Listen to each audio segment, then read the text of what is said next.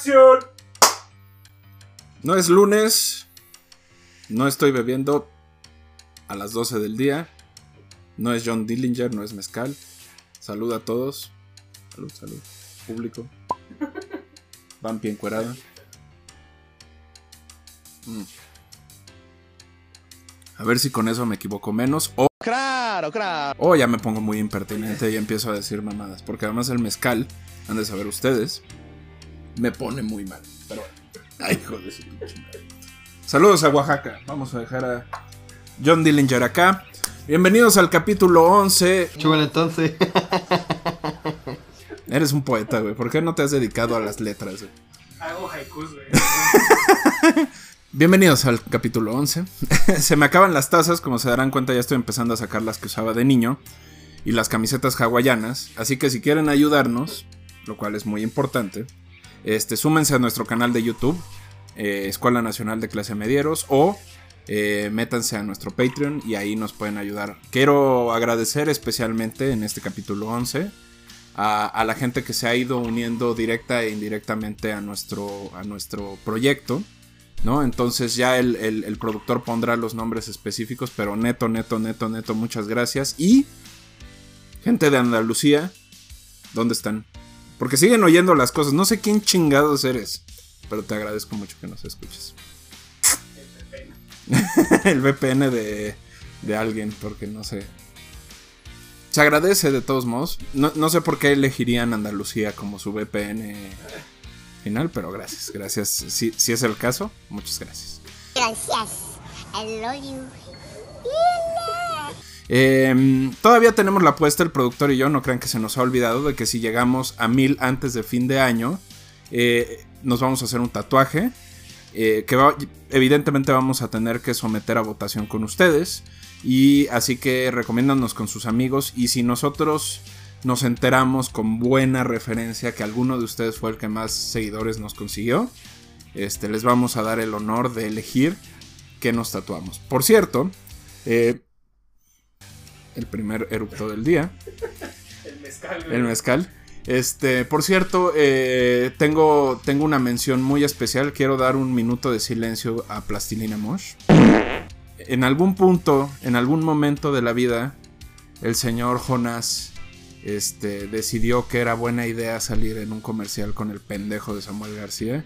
Oficialmente han perdido a este su humilde servidor como un, como un seguidor. Yo era muy aficionado a, a Plastilina Mosh. Estaba incluso pensando incluirlos de algún modo en este programa. Se van a la mierda, güey. Esto es una mierda. Esto es una mierda. Me cago en esta porquería. Pero bueno. Esto no es clase medieros. Todos los martes a las 9 por Facebook Live. Solo quería dejar en claro, oficialmente me retiro del club de fans de Plastilina Mosh. Eh, los voy a sustituir. Nunca fui fan de Genitalica, tampoco de, de, este, de Control Machete. Pero entonces voy a necesitar una nueva banda para sustituir a Plastilina Mosh. Y yo creo que Little Jesus está, está en un buen. Tiene canciones románticas. Estoy entre Little Jesus y Ed Maverick. Entonces ustedes decidan quién. Y ya ese me voy a dedicar. Ed Maverick es tan malo que es bueno. Entonces me gusta mucho. También, si nos quieren recomendar con sus enemigos, es una idea que tuve el fin de semana. Si nos quieren recomendar con sus enemigos, si el gobierno norteamericano nos quiere utilizar para gente en otros espacios, por favor háganlo, solo contribuyan a esta causa. Y seguramente la gente del no va a estar a gusto de que les estemos hablando de mujeres liberales, de homosexuales empoderados y de otro tipo de cosas. Pero bueno, el día de hoy les traemos una, una historia, un crononautas, que vuelve a la base de nuestro programa, eh, que es contar la historia de gente rara, vagabundos y gente drogadicta del mundo, ¿no? Pero que por lo menos aporta algo a este planeta. Además nos ayuda a cerrar el mes del conocimiento sobre las enfermedades mentales y sobre el awareness y la conciencia sobre ellas, ¿no? Eh, busquen ayuda, no se avergüencen y sobre todo, de vez en cuando díganse, eres una chingonería, haces bien las cosas, lo poco que haces, lo mucho que haces. Si te masturbas, si eres el dios de la masturbación y todo llega al techo, o, o escuerteas toda tu... Eres el mejor o eres la mejor haciendo eso. Un aplauso, dite. soy un chingón. Entonces, díganselo ustedes y productor, por favor. Dígase que es un chingón. Yo soy la verga. Bueno, no esperaba menos. El día de hoy el- el- es, es un músico eh, y un ilustrador que para serles franco sale por completo de mi comprensión. Lo que aquí les contaré son ideas y fragmentos de su vida que con toda la luz y atención que recibió aún así sigue siendo un completo misterio. Este músico... Este músico se enfrentó a su peor terror, el diablo. Y ese diablo, a diferencia del que visitó a Robert Johnson, por favor échenle un ojo al capítulo 2,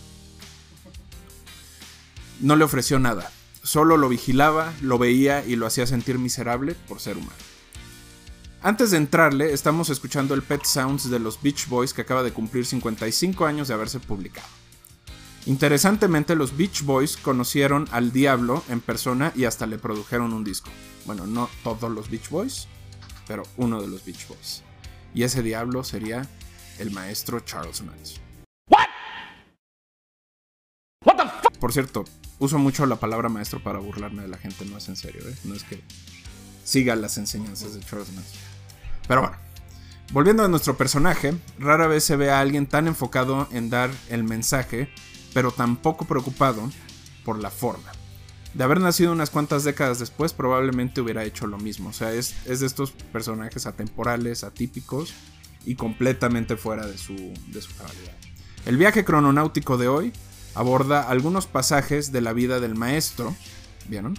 Ahí lo estoy usando positivo, músico e ilustrador Daniel Johnston. Un aplauso.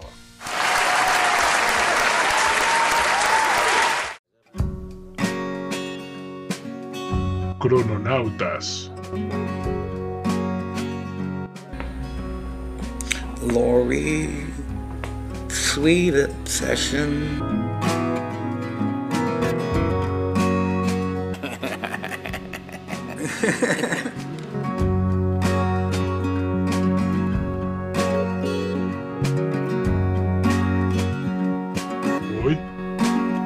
Daniel Johnston.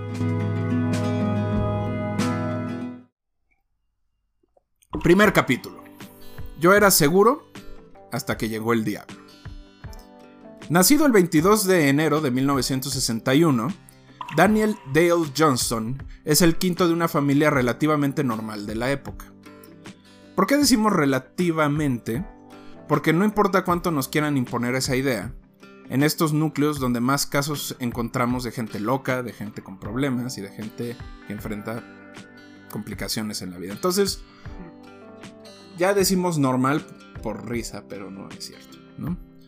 Un dato importante que impactaría su existencia sería que él era bastante menor que sus hermanos, era el pilón, digamos, por lo cual tomó a sus padres desde otra perspectiva, cansados y probablemente aburridos. Es de estos niños que ya era como, puta, pues ya, ¿no? Ya nació, este, somos católicos, bueno, ellos eran cristianos, este, no lo vamos a echar al bote de basura, ¿no? Entonces, Te chingaste.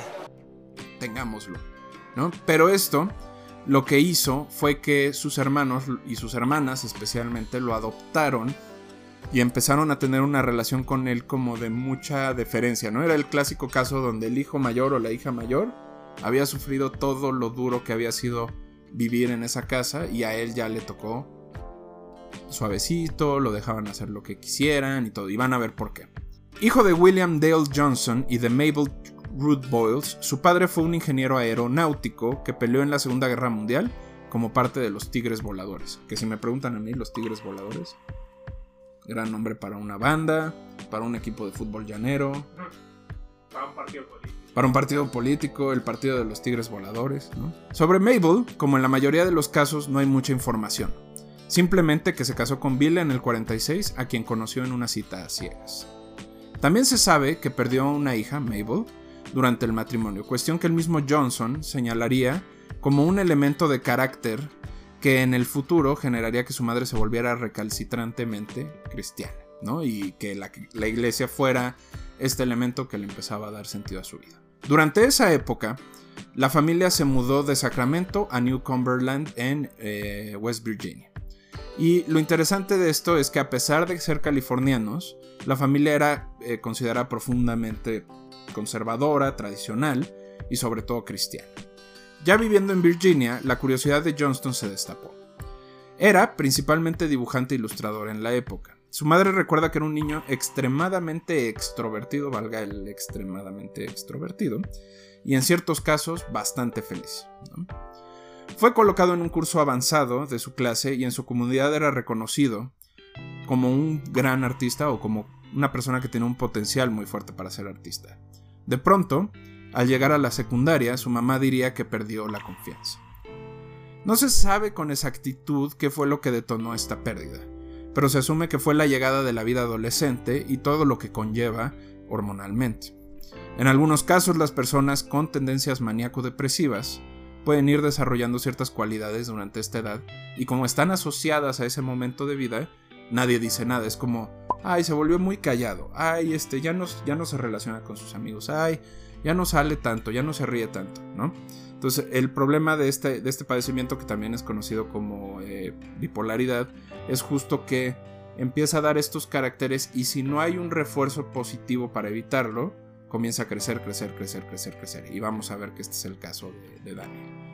Su mamá reconoció en. Su mamá. Su mamá reconoció en él alguien inquieto e incapaz de seguir las reglas. Así que hizo lo que pudo con lo que tenía. Obligó a Daniel a asistir a la iglesia y tratar de mantener una vida relativamente casta. Esto lo impactaría de manera sustancial por el resto de su vida. Sus hermanos dirían que iría a la iglesia solo para ver. Corte, corte, corte, corte. ¿Qué le pasa, oiga? ¿Qué le pasa? O sea, iba para ver chavas, ¿no? Y lo que le interesaba de la iglesia era para ir a ver chavas. Pero su mamá estaba muy tranquila de que fuera a la iglesia porque pensaba que estaba construyendo un muy buen cristiano. Van a ver. En aquellos tiempos, parte de lo que permitía a, Daniel canalizar la angustia y la ansiedad con la que vivía era construir personajes, a partir de lo que observaba y le generaba risa. Esto podría continuar en un dibujo, caricatura o tira cómica. Después, con la cámara de la familia y con el apoyo de su hermano, se dedicaría a grabar cortos. Este formato le permitiría ser un tanto más libre, pero también podría decir lo que quisiera o generar un discurso y una forma de hablar muy particular, no importando si era ofensivo o no. El caso más célebre de las películas y de los cortos que hizo fue el que hizo sobre su mamá. Grabada en Super 8, It Must Be Monday retrata a la mamá de Daniel como la villana de la película, serie B que además lo perseguía y lo obligaba a hacer cosas que no quería todos los días. En dicha película, su hermano interpretaba a su madre, quien podría escucharse a través de las grabaciones que el mismo Johnson hacía de las reprimendas que recibía. Entonces imagínense esto. Johnson lo que hacía era agarraba, hacía enojar a su mamá, la grababa y luego esas grabaciones las metía en un guion y las hizo película. Entonces su hermano solo está haciendo como lip sync, ¿no? Está diciendo... Pero era su mamá. Y cuando su mamá vio ese corto, imagínense cómo se puso. Es, es, una muy buena idea, ¿están de acuerdo? Alguien podría hacer eso con mis enojos con la política. Deberían de hacerlo, pero bueno. Al respecto, obviamente su madre diría... ¿Qué pasas, Nico? ¿Qué pasas? Que él siempre estaba buscando provocarla. Casi como un intento de provocación creativa, ¿no? La realidad es que Daniel encontraba en la burla y la imaginación del canal que la realidad no le ofrecía. Aquí lo que empezamos a ver es que Daniel se empieza a distanciar de la realidad, empieza a encontrar en la realidad algo que ya no le hacía sentido, ¿no? Y ya, como que ya empezaba a, a, chocar y a sentirse encerrado en este, en este contexto, ¿no? Además, la película le permitiría hacer de todo, desde stop motion, la música, escribirla, actuarla, y en general editarla y hacer toda la producción. Para quienes compartieron aquellas épocas con él, quedaba claro que a pesar de tener reminiscencias de algunos otros artistas, Daniel casi siempre estaba buscando generar su propia voz. Y es cierto, cuando ves los cortos, están en YouTube por si los quieren ver, cuando ves los cortos, son cortos que hacen mucho sentido para la época, pero más por la forma en la que hizo los cortos que por el tipo de historias que contaban. Entonces sí hace mucho sentido a la música grunge de los noventas y a todo este movimiento como sucio, este, ruidoso y todo. Pero en realidad no es porque él escuchara esa música. De hecho, él era muy fan de. Era muy fan de los Beatles, entonces en realidad no tenía mucha, mucha relación musical con eso, no tenía, era más como cómo se iban construyendo. Lo siento, güey. Este, este sí fue completamente, este, no, no le tuve que rascar. El objetivo final era mostrar lo que le preocupaba. Y en palabras de su padre, seguir recibiendo la atención que hasta entonces había recibido del núcleo familiar. Cuando sus hermanos empiezan a crecer y a irse de la casa, él siente este hueco de que nadie lo está pelando y entonces dice, No hay nadie aquí a mi lado. necesito que alguien me pele. Entonces, ahí va, ¿no? Y empieza a hacer estas cosas. Sin embargo, creció, se desarrolló y el momento de partir llegó. Ya sin más de la mitad de sus hermanos y con miras en la universidad, Daniel partió a la Abilene Christian University en la que duró solo unas semanas. Fue ahí donde se dio cuenta de que una cosa no estaba bien. Capítulo 2. Debe de haber un lugar en el mundo. Para cuando Daniel abandona por primera vez la universidad, ya se sospechaba que tenía un problema mental. Dicha sospecha era alimentada por su actuar errático y en general por lo desconectado que parecía de su vida cotidiana. ¿Qué quiere decir desconectado? Pues tenía eh, actitudes donde la gente le hablaba y no respondía, o respondía cosas que no tenían nada que ver, o de repente se le olvidaba comer, o se le olvidaba asistir a clases, o sea, como que no tenía una conciencia de qué era lo que tenía que trabajar. Es en ese momento que empieza a bajar un poco, pero la confianza aumenta. Y esta es una señal muy importante y van a ver por qué. Es en esos tiempos que con una grabadora Sanyo comienza a grabar todo lo que puede musicalmente. Con su piano y su voz aguda compone dos discos que haría en cassette. Songs of Pain y More Songs of Pain. O sea, canciones del dolor y más canciones del dolor, ¿no? Lo interesante de esta etapa es que la familia decide no poner mucha atención a su condición y, a la, y la situación realmente parece mejorar por sí sola. Se enrola en la Kent State University y ahí descubre al que sería el amor de su vida. Lori Allen, quien aparece en algunos videos de aquella época, era y fue la inspiración para Daniel en sus primeras canciones. Pero lo fue más cuando el novio de esta regresó de la escuela de embalsamadores y se casó con ella. Esto, por un lado, le dio a Daniel una razón para componer desde el corazón, desde, desde, las, desde las tripas, digamos, ¿no? Pero por el otro lado lo dejaría profundamente deprimido. Eso lo llevó a concentrarse en el piano y, con el tiempo, a dominar al instrumento. Ante su inactividad, sus padres deciden sacarlo de la universidad, porque ya ni iba y estaban gastando millones y millones de dólares en ella, y lo mandan a vivir a West Texas con su hermano David. La vida con su hermano fue complicada. En parte porque no contaba con el piano de la familia que tenían en el, en el sótano y tuvo que organizar una especie como de mini estudio que le permitió grabar varios discos con un órgano. Hagan de cuenta que esta, esta escena es bien padre porque tiene los mil usos de los, eh, de los aparatos para hacer ejercicio, ¿no? Este es de estas camas donde haces eh, pesas y entonces usa la pesa para colgar los micrófonos y tiene el órgano y entonces grababa todo encima de, de eso con diferentes cosas y todo lo grababa al mismo tiempo, ¿no? Era como un pequeño hombre orquesta, ¿no? La cuestión es que comenzó a dar eh, muestras de otros síntomas, poco sueño, cambio de humor. Su hermano, con un sentido de responsabilidad fuerte, decide ponerle límites. Ahí es cuando decide irse a vivir con su hermana Margie. Ella lo deja un poco más libre. En ese tiempo Margie era una mujer soltera e independiente y acepta recibir a, Daniel por cariño, pero con poco o nada de conocimiento sobre lo que estaba pasando con él. Ella describiría la actitud de Daniel como desapegada y completamente errática, pero de algún modo eso no fue suficiente para pedirle que buscara ayuda. En lo positivo, el tiempo que vivió en casa de su hermana Margie le permitiría tener acceso, a muchísima música, sobre todo música que llegaba en correo. Jóvenes, ustedes no lo saben, pero Netflix, antes de ser ese bonito eh, sistema donde ves la misma serie durante 400 años, era un sistema donde te llegaban películas a tu casa y ellos decidían la selección o tú podías hacer tu selección, recibías los discos y luego se los regresaban. Bueno, Aquí hay algo que les hará recordar el pasado. También había un sistema parecido de música donde recibías LP semanalmente y entonces empezabas a leer y a escuchar este, este- estos LPs y luego si te gustaba te lo quedabas y si no lo regresabas. Era bastante bastante interesante como, como ejercicio, ¿no? Entonces es en ese momento que Daniel empieza también a escuchar muchísima música y empieza también a componer y a desarrollar muchísimas canciones y sobre todo también empieza a unificar los conceptos de su música con los conceptos de su ilustración. Pero cuando se cansó, Daniel compró una moto, tomó el órgano y la grabadora Sanyo y se fue. En el camino se encontró con un carnaval y se unió a ellos. Mientras estuvo ahí se sintió mejor, aunque ciertamente abandonado. Fue hasta el Día del Padre que le avisó a su familia que estaba ahí. Hagan de cuenta que él se fue por febrero y hasta junio les avisó, oigan, estoy con un carnaval en tal y pues nos llevamos chido y somos compas, ¿no? Bueno, no compas porque no es de Monterrey. Bueno, sí, estaba en, estaba en Texas. Entonces podría ser.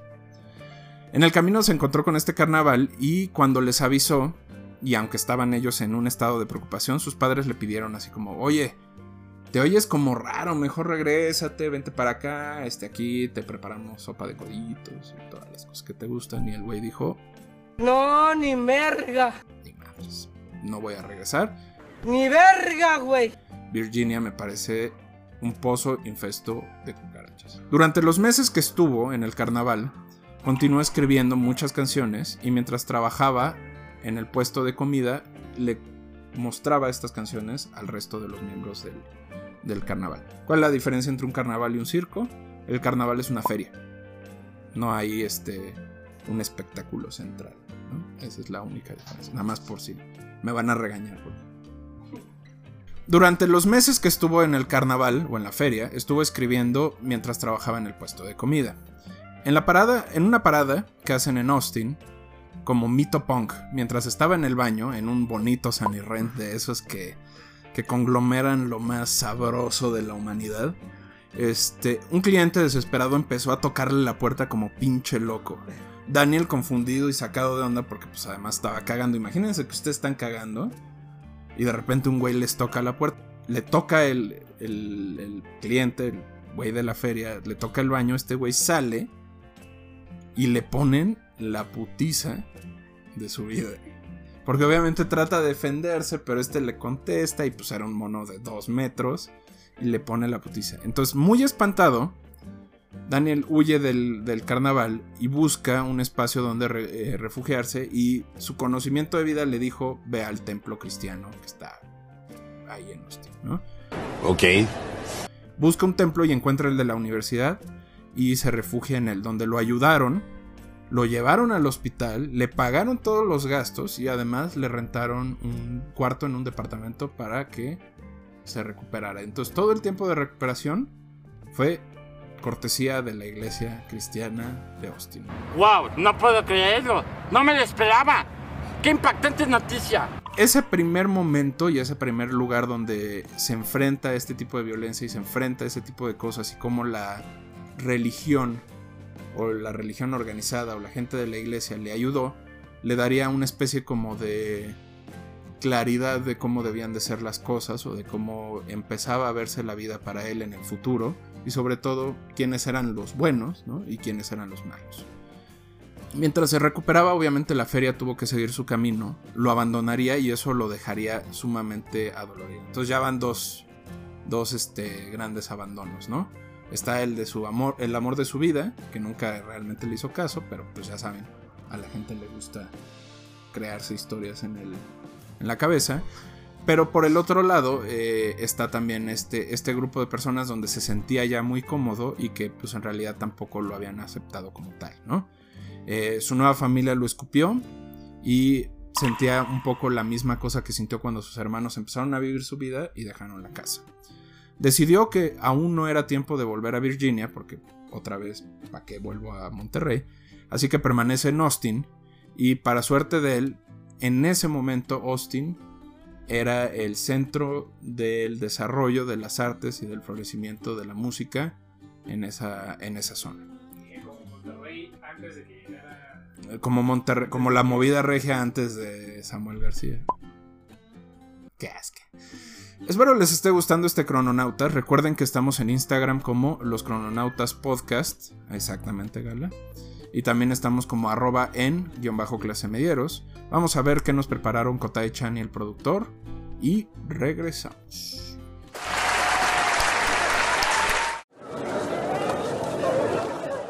Intermedio clase mediero.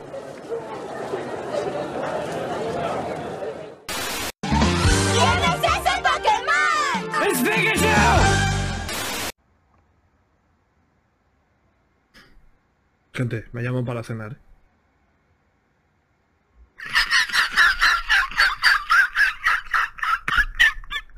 Hola, soy Ternera Junior, productor y editor de la Escuela Nacional de Clase Medieros, y quiero aprovechar este espacio para agradecer a los Patreon que nos han estado apoyando de manera constante, en especial a los de este mes de mayo, quienes son Seth Pérez, José Luis Hernández, Erika Sareñana, una donadora anónima, Pato, Jimena Vera y Luis Marínez. De nuevo, gracias por su apoyo. Esto nos inspira a seguir adelante. Continúen disfrutando del programa. Adiós.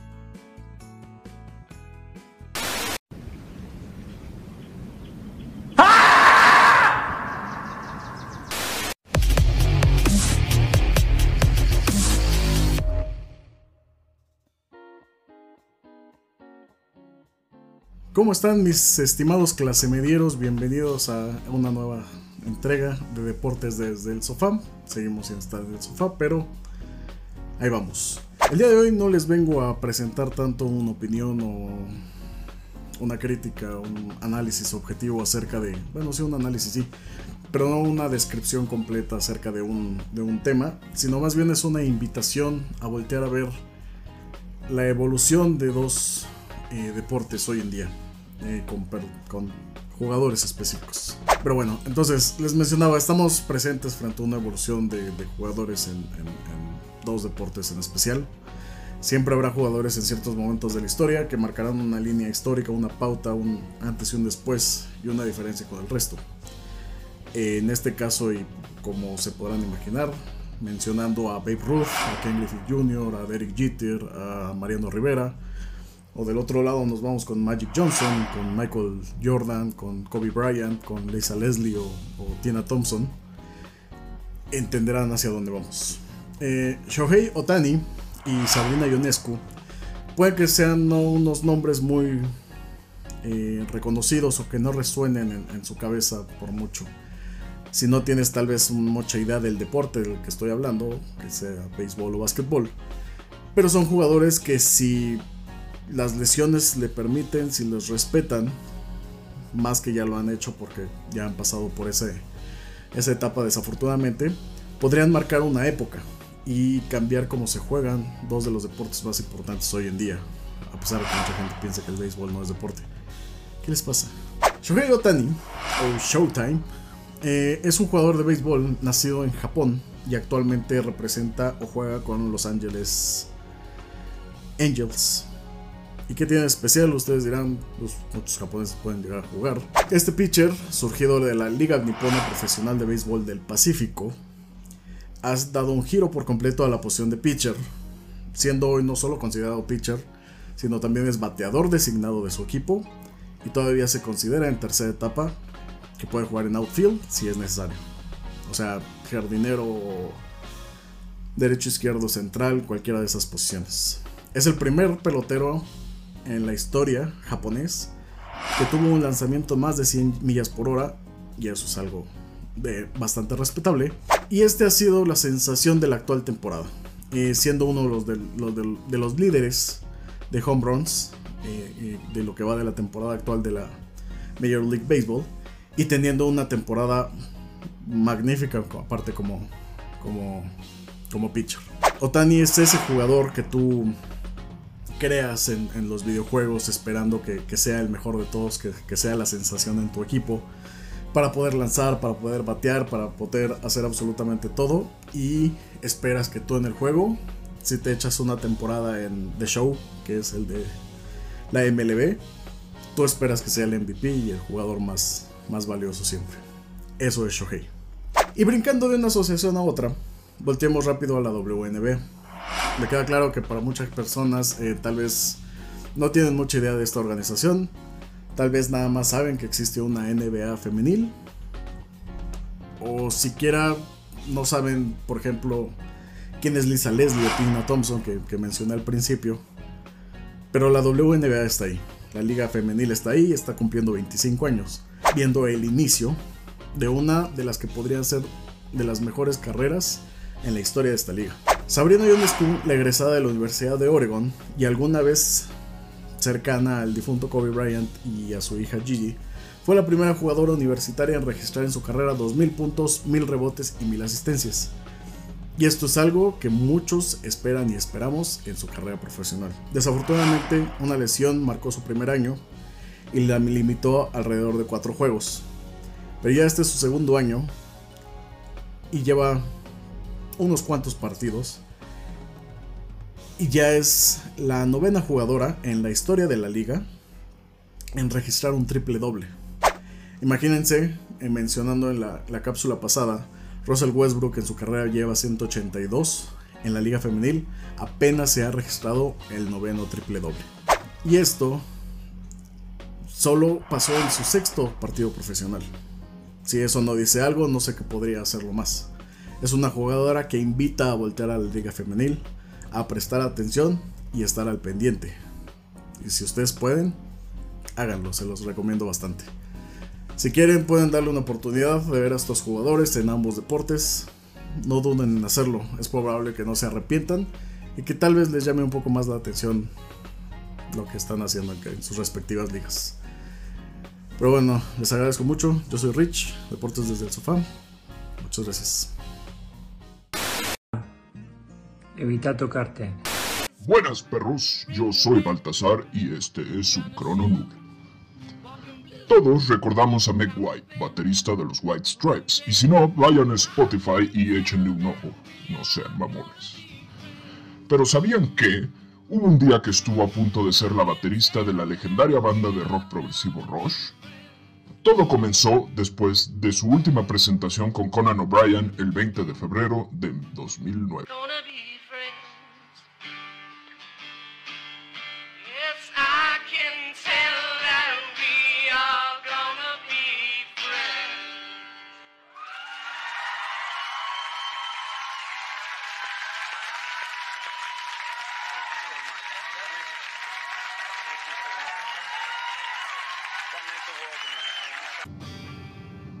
Las giras en Estados Unidos y Europa fueron canceladas.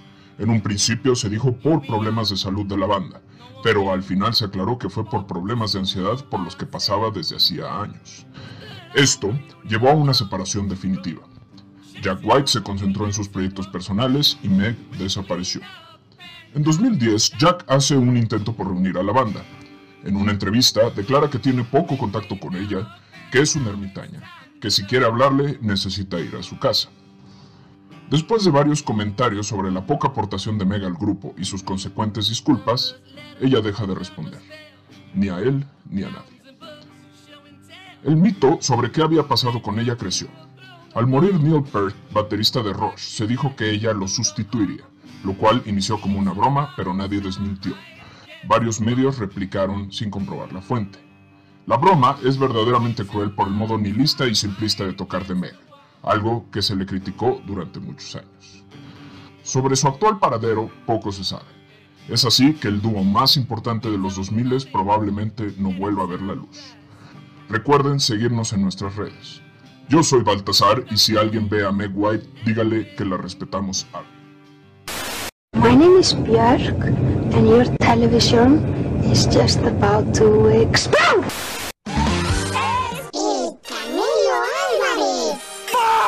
Get the fuck out of here because I'm, I'm gonna fuck you out right now, motherfucker. Fin del intermedio.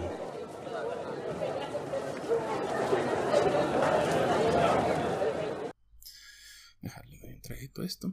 Dale, dale, perro. Dale, dale, perro. Tercer capítulo. Cuando todo parece ir bien, es porque se viene lo peor. ¿Cuántas veces sospechamos de la felicidad? Cada vez que algo bueno parece acercarse a nosotros, somos nosotros mismos los que creemos que es un premio previo a algo que nos va a cargar completamente la chingada.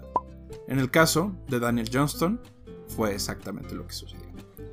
Ya en Austin, encuentra de- eh, se encuentra en un modo muy eh, creativo y empieza a meterse en el ambiente necesario para crecer y desarrollarse. Austin es un lugar muy particular, primordialmente porque es la mezcla perfecta para, para Johnson, es decir, es un lugar artístico, con varios grupos, con varios artistas, con varias personas que desarrollaban actividades artísticas, pero por el otro lado, era también profundamente cristiano. ¿Qué tiene que ver la religión? A partir del evento que sufrió en el carnaval, la perspectiva de Daniel cambió sustancialmente. La religión, específicamente la religión cristiana, le ayudaba a entender un poco lo que estaba sucediendo cuando el resto de las cosas que lo rodeaban no le hacían tanto sentido, ¿no? O sea, como lo único que me está ayudando a entender por qué me está cargando la chingada es Dios. Entonces, me agarro de eso. Hoy está bien ser menso. Pero ¿por qué llegar al abuso? Es en esa época que grabaría su célebre Hi, How Are You, que es un disco que conglomeraba muchas de las canciones y de las experiencias que había tenido en- hasta ese momento en su vida, y en aquella época conoce al grupo Glass Eye y ellos le permitirían abrir su concierto. Por cierto, Glass Eye, como grupo, es, era como digamos el, grupo que estaba comandando la movida en Austin, pero además el nombre a Daniel Johnston, que era una persona que creía mucho en los símbolos y en el misticismo, eh, le hizo mucho sentido porque cuando era niño una de las cosas que más dibujaba eran ojos y le ponía ojos a todo. Entonces cuando conoce a Glass ahí es como, ah, estos son, estos son, son mi, mi guía, ¿no? Imagínense lo que le pasaba cuando veía un dólar, ¿no? Y ve la pirámide con el ojo arriba. Oh God, it's so good. Mmm, so good. Mmm, so good and tasty. Mmm. Ya llegaremos a esos momentos de su vida. Igualmente, sería en esta época que le daría su cassette a Louis Black, un productor y, un, y editor de una, de una estación de radio local. Ambos, tantos, ambos, tanto Glass Eye como Louis, intentarían promoverlo casi todo ese tiempo. Para esto, Louis Black lo pone en contacto con Jeff Tartikoff, que sería su representante por muchos años, y la batalla por llevar a Daniel al estrellato comenzaría justo en ese momento.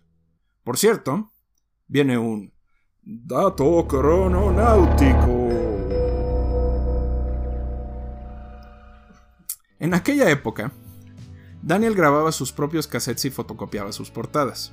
Se sabe que incluso no se trataba de grabar un disco y luego reproducirlo en varios cassettes, sino lo que hacía Daniel es que grababa un disco, luego volvía a tocar el disco y lo grababa otra vez, y luego volvía a tocar el disco y lo grababa otra vez.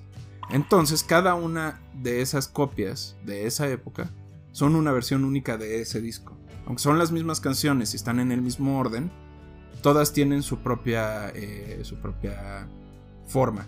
Entonces, tener uno de esos cassettes, si alguno de ustedes tiene alguno de esos cassettes, es oro.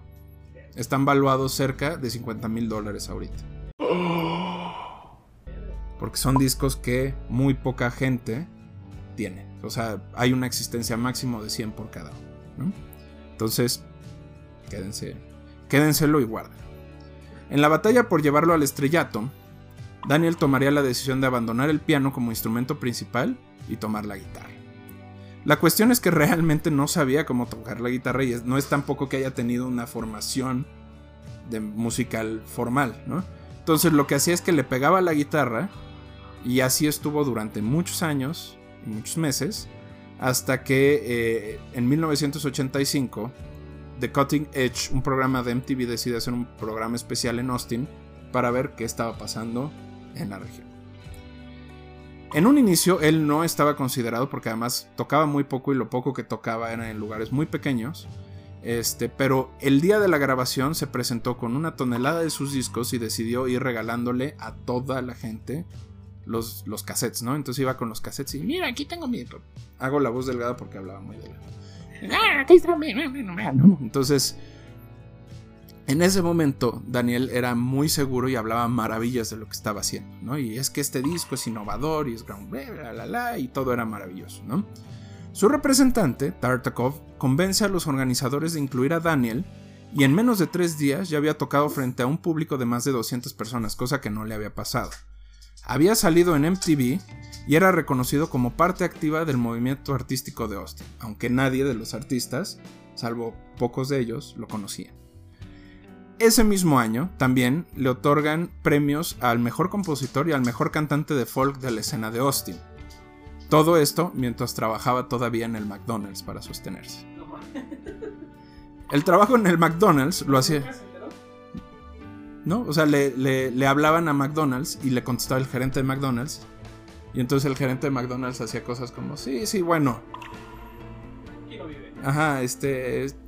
Le aumentaban las horas para que la gente fuera a McDonald's a verlo, porque ya el mito estaba grande.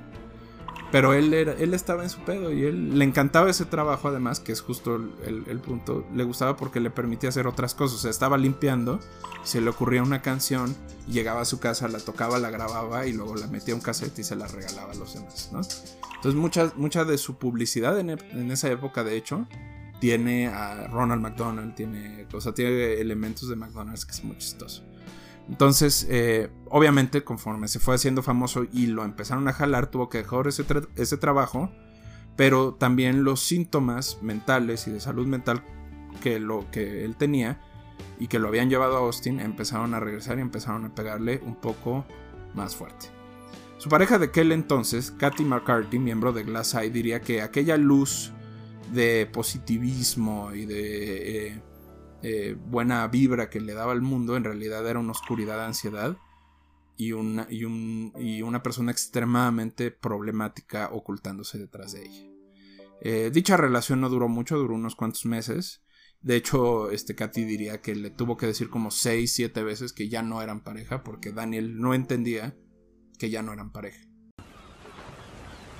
¿Qué? ¿Cómo que no? Me colgó. Entonces esa, esa, parte es como muy muy complicada, ¿no? Eh, porque obviamente conforme fue avanzando, Daniel empezó a despegarse, despegarse, despegarse, despegarse de la realidad. Eh, dicha relación, como les decía, no duró mucho y lo que realmente estaba pasando eh, ya era muy difícil para comprenderse por parte de Daniel, ¿no? También durante esos años, Daniel... ¿Qué pacho, gala? Estoy haciendo programa.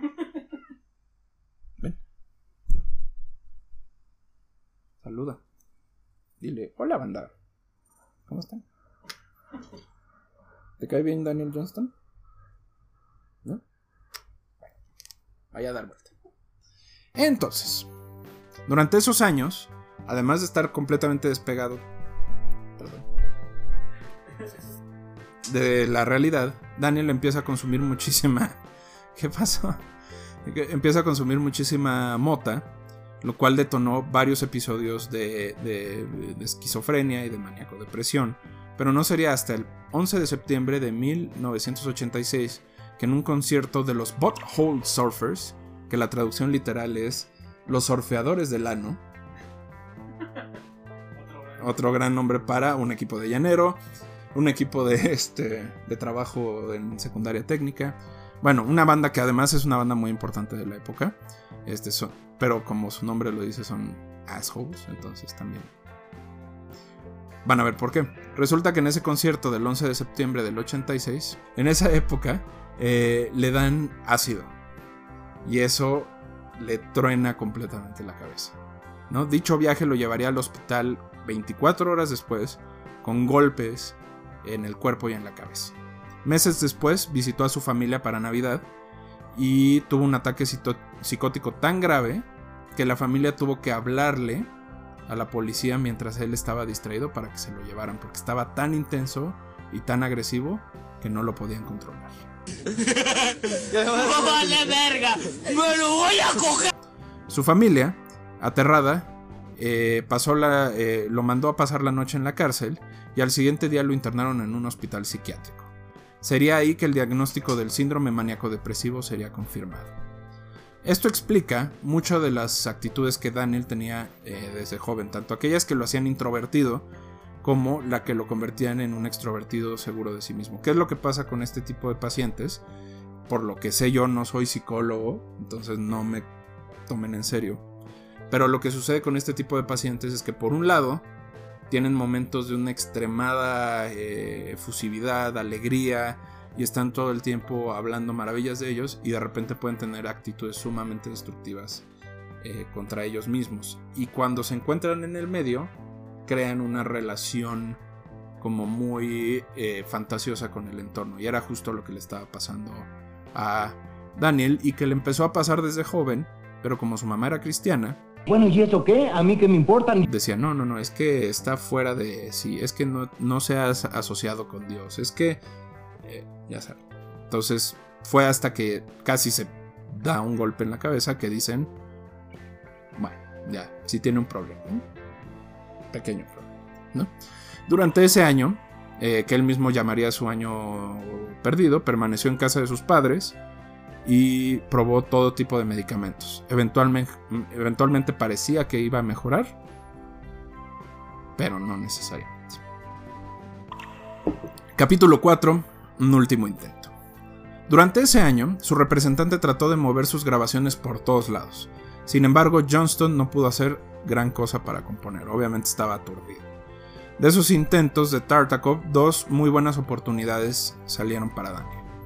Por un lado, pudo viajar a Nueva York para grabar con Kramer, en un estudio acompañado por Lee Renaldo de Sonic Youth. En ese primer intento, eh, las cosas fueron bien los primeros días hasta que Johnson dejó de tomar sus medicamentos. En algunas tocadas que tuvo, perdía el hilo, pero sobre todo, comenzaba a hablar de religión y de cómo el diablo vendría por todos. ¡Aguas con el diablo! ¡Aguas con el diablo! Pero era este caso donde este señor empezaba a hablar de religión y Dios y el diablo y la gente creía que era una crítica.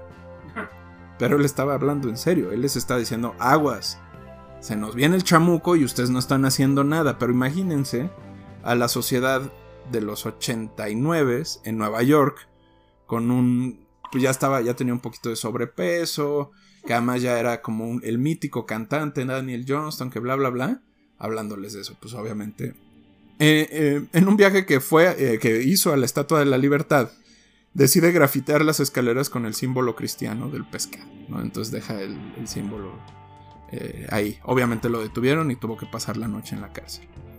En su, al ser detenido, su debacle continuó a niveles donde incluso terminó por ser vagabundo por un par de semanas.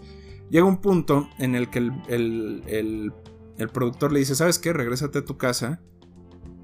Take it easy, ¿no? Llévatela tranquila y regresas cuando te sientas mejor. Y el otro le dice, yo no regreso a Virginia, Monterrey, por ningún motivo. Y entonces lo ponen en el camión, se baja tres minutos después y se queda como vagabundo en la ciudad de Nueva York. Y se queda durante dos, tres semanas ahí sin, sin hacer nada, ¿no? Sobre todo, lo que él decía es que el diablo estaba tratando de evitar que cumpliera su mensaje y que llevara su mensaje a la gente de Nueva York.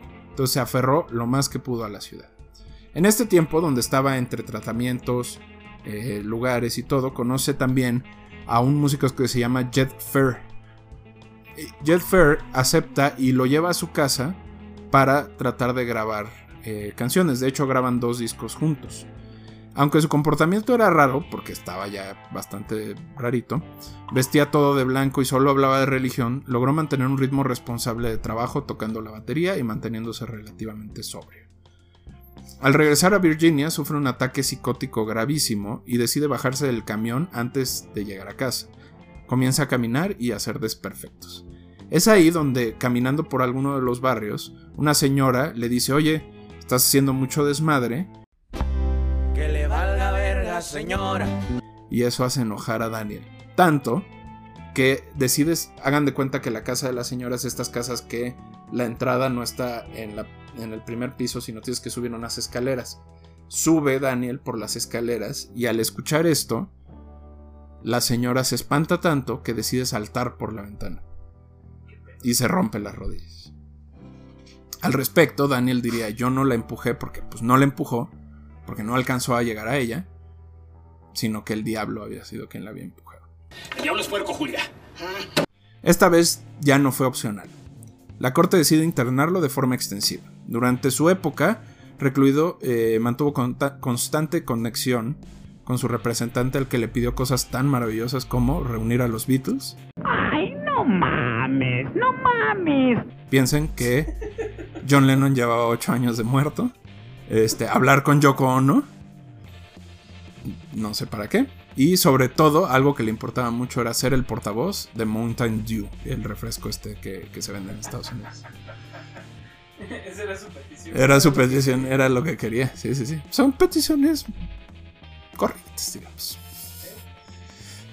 Durante ese tiempo, otra vez comienza a mostrar una mejoría sustancial y después de un tiempo lo dan de alta y comienza a dar conciertos. Llegaron los fantásticos 90 y parecía que la tormenta se había disipado. Comenzó a dar conciertos de forma muy exitosa y el mito que antes era como de este músico loco que todavía tiene tal tal empieza a hacerse ya a cristalizarse y a volverse algo eh, muy fuerte. Imagínense que en esa época no había YouTube para ver cosas, ¿no? Entonces, por lo que sabías lo sabías por MTV, por los mitos. Era la época del mito de Marilyn Manson tiene una pata de cabra y injertos de piel de serpiente. Se alcanza a chupar la verga igual que Thalía, ¿no? Entonces, lo que es interesante de ese proceso es que en esa época empieza a, dar mucho, muchos conciertos, empieza a generar ruido y es en esa época que toca uno de los conciertos más importantes de, su carrera, que es frente a 300, no, frente a 3000 personas en el festival South by Southwest, que es uno de los festivales indie más importantes de, del, del mundo. Acompañado de su padre, se dedicó a dar autógrafos, platicar, etc. Después del concierto estaban todos muy contentos y bravos, sí, qué chido, vamos a, tomar una avioneta, necesitamos regresar a Virginia y tú necesitas regresar a tu casa de, de deschavetados. En el camino, Daniel comienza a sufrir un ataque psicótico. Decía que quería ser Gasparín y debería de volar con un paracaídas. Todo esto en referencia a un cómic que era uno de sus cómics favoritos, donde Gasparín sale con, con este paracaídas. Su padre trató de, cal de, calmarlo todo el tiempo, pero Daniel para ese entonces pues era un hombre bastante robusto, mucho más fuerte que su papá, este, y logró quitarle la llave de la ignición del avión o de la avioneta y, este, y, tirarla por la ventana. Recordemos que su padre era piloto de guerra, entonces afortunadamente logró que el avioneta aterrizara directamente en el árbol o en un grupo de árboles, este, lo cual permitió que él y su hijo sobrevivieran. Joder, qué gran historia, tío, me he emocionado y todo, macho, qué final épico, eh. me muerís. Pero que mandaría otra vez a Daniel al internado por cinco meses. Después se sabría que dos semanas antes de cada concierto que daba, cada vez que tocaba un concierto, dejaba de tomar su medicina, porque decía que lo que lo hacía realmente importante para el público y lo que realmente le gustaba a la gente era lo loco que estaba, no la música que tocaba. Durante ese internado, Kurt Cobain se declaró su fan, lo cual significó un boost enorme de popularidad. De esta experiencia, Elektra y Atlantic Records le ofrecieron contratos discográficos. Daniel, aterrado y aún hospitalizado, decidió declinar la propuesta de Elektra por contar con ¿Cuál crees que sería la razón por la que tú de declinarías? Por cierto, el concierto, el, el, contrato de Electra era así de por vida, le pagaban todas las medicinas, no tenía que salir nada. O sea, era el mejor contrato de la historia. ¿Electra de Salinas? No, Electra, ojalá. No, Electra, la, la disquera Electra. ¿Por qué crees que, que, que, decidió que no, este, que no firmaría con Electra? En esa época, Electra era la disquera de un grupo satánico horrible que se llamaba Metallica. Así que gracias Lars. Arruinaste dos cosas en mi vida. Napster y a Daniel Johnston, ¿no? No, la, la realidad es que no quería tener eh, contacto con una disquera que tuviera esas condiciones, ofreciera a grupos de, de ese tipo este, oportunidades. Entonces decidió rechazar ese contrato, corrió a Tartakov, su representante de toda la vida, porque dijo, tú también estás asociado con el diablo, cabrón. Y me quieres ver la cara, me quieres pichonear, entonces a chingar a su madre. Graba su primer, acepta la oferta con Atlantic, graba su primer disco llamado Fun en 1994 y un año después lo corren de la disquera por vender solo 5.800 copias. A partir de ahí, aunque publicó diversos discos, su centro fue el arte y la ilustración publicó su primer libro llamado Space Ducks, An Infinite Comic Book of Musical Greatness, que quiere decir eh, patos eh, espaciales, una, un cómic infinito eh, de greatness es como de genialidad musical, que también tenía un disco interactivo. ¿no? También participó con la marca Supreme en el diseño de un montón de prendas. Supreme, la marca. Ajá, de los hip hoperos. Ahí iba a decir de las chacas, pero. En 2017 declaró oficialmente su retiro de los escenarios con una serie de cinco conciertos en la que se encuentran aquel en Chicago con Jeff Tweedy y su banda eh, Tweedy como backup. Johnston moriría de un ataque del corazón el 11 de septiembre de 2019. 33 años después de aquel evento del concierto de los Butthole Surfers que lo llevaría a la demencia de forma mucho más veloz. O sea, 33 años como la edad de Cristo después de que se volvió loco en la misma fecha. ¿Coincidencia? ¡No lo creo! Los últimos años de su vida fue cuidado por su familia y prácticamente encadenado a una vida doméstica, que fue lo que primero de lo que se quiso deshacer cuando era joven. Fue ahí donde encontró paz.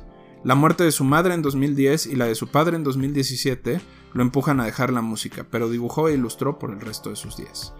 Muere también con los mismos demonios, pero aprendiendo a platicar con ellos, a escucharlos, a tenerlos ahí al lado, pero no, no dejar que lo influyeran.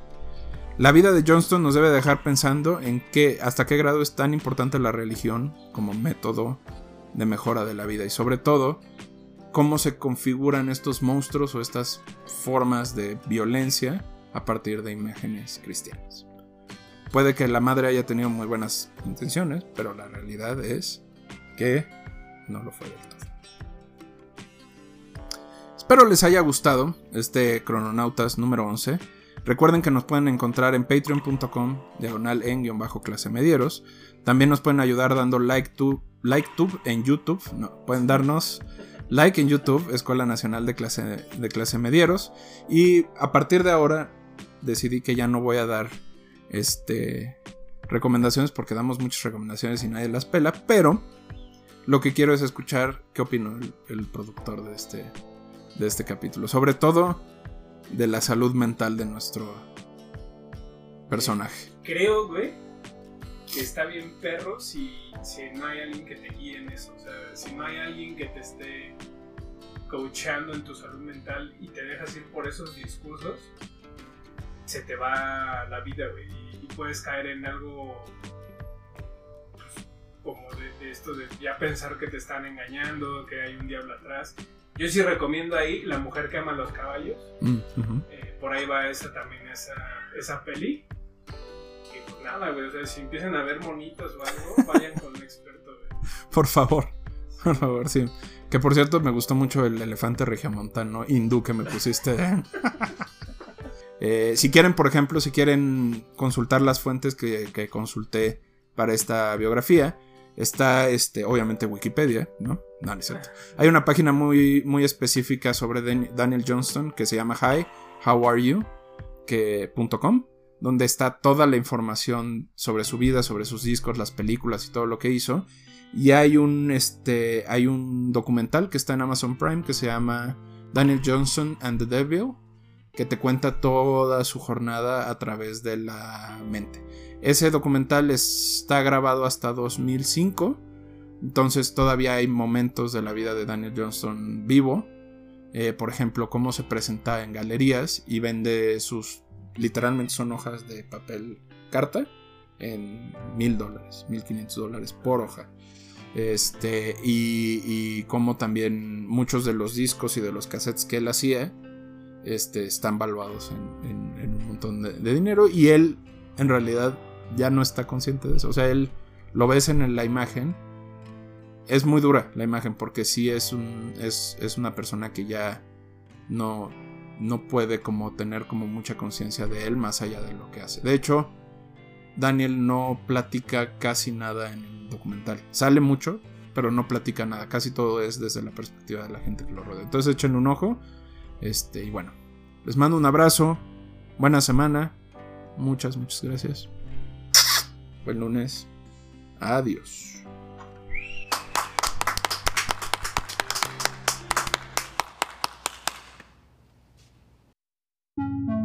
Crononautas.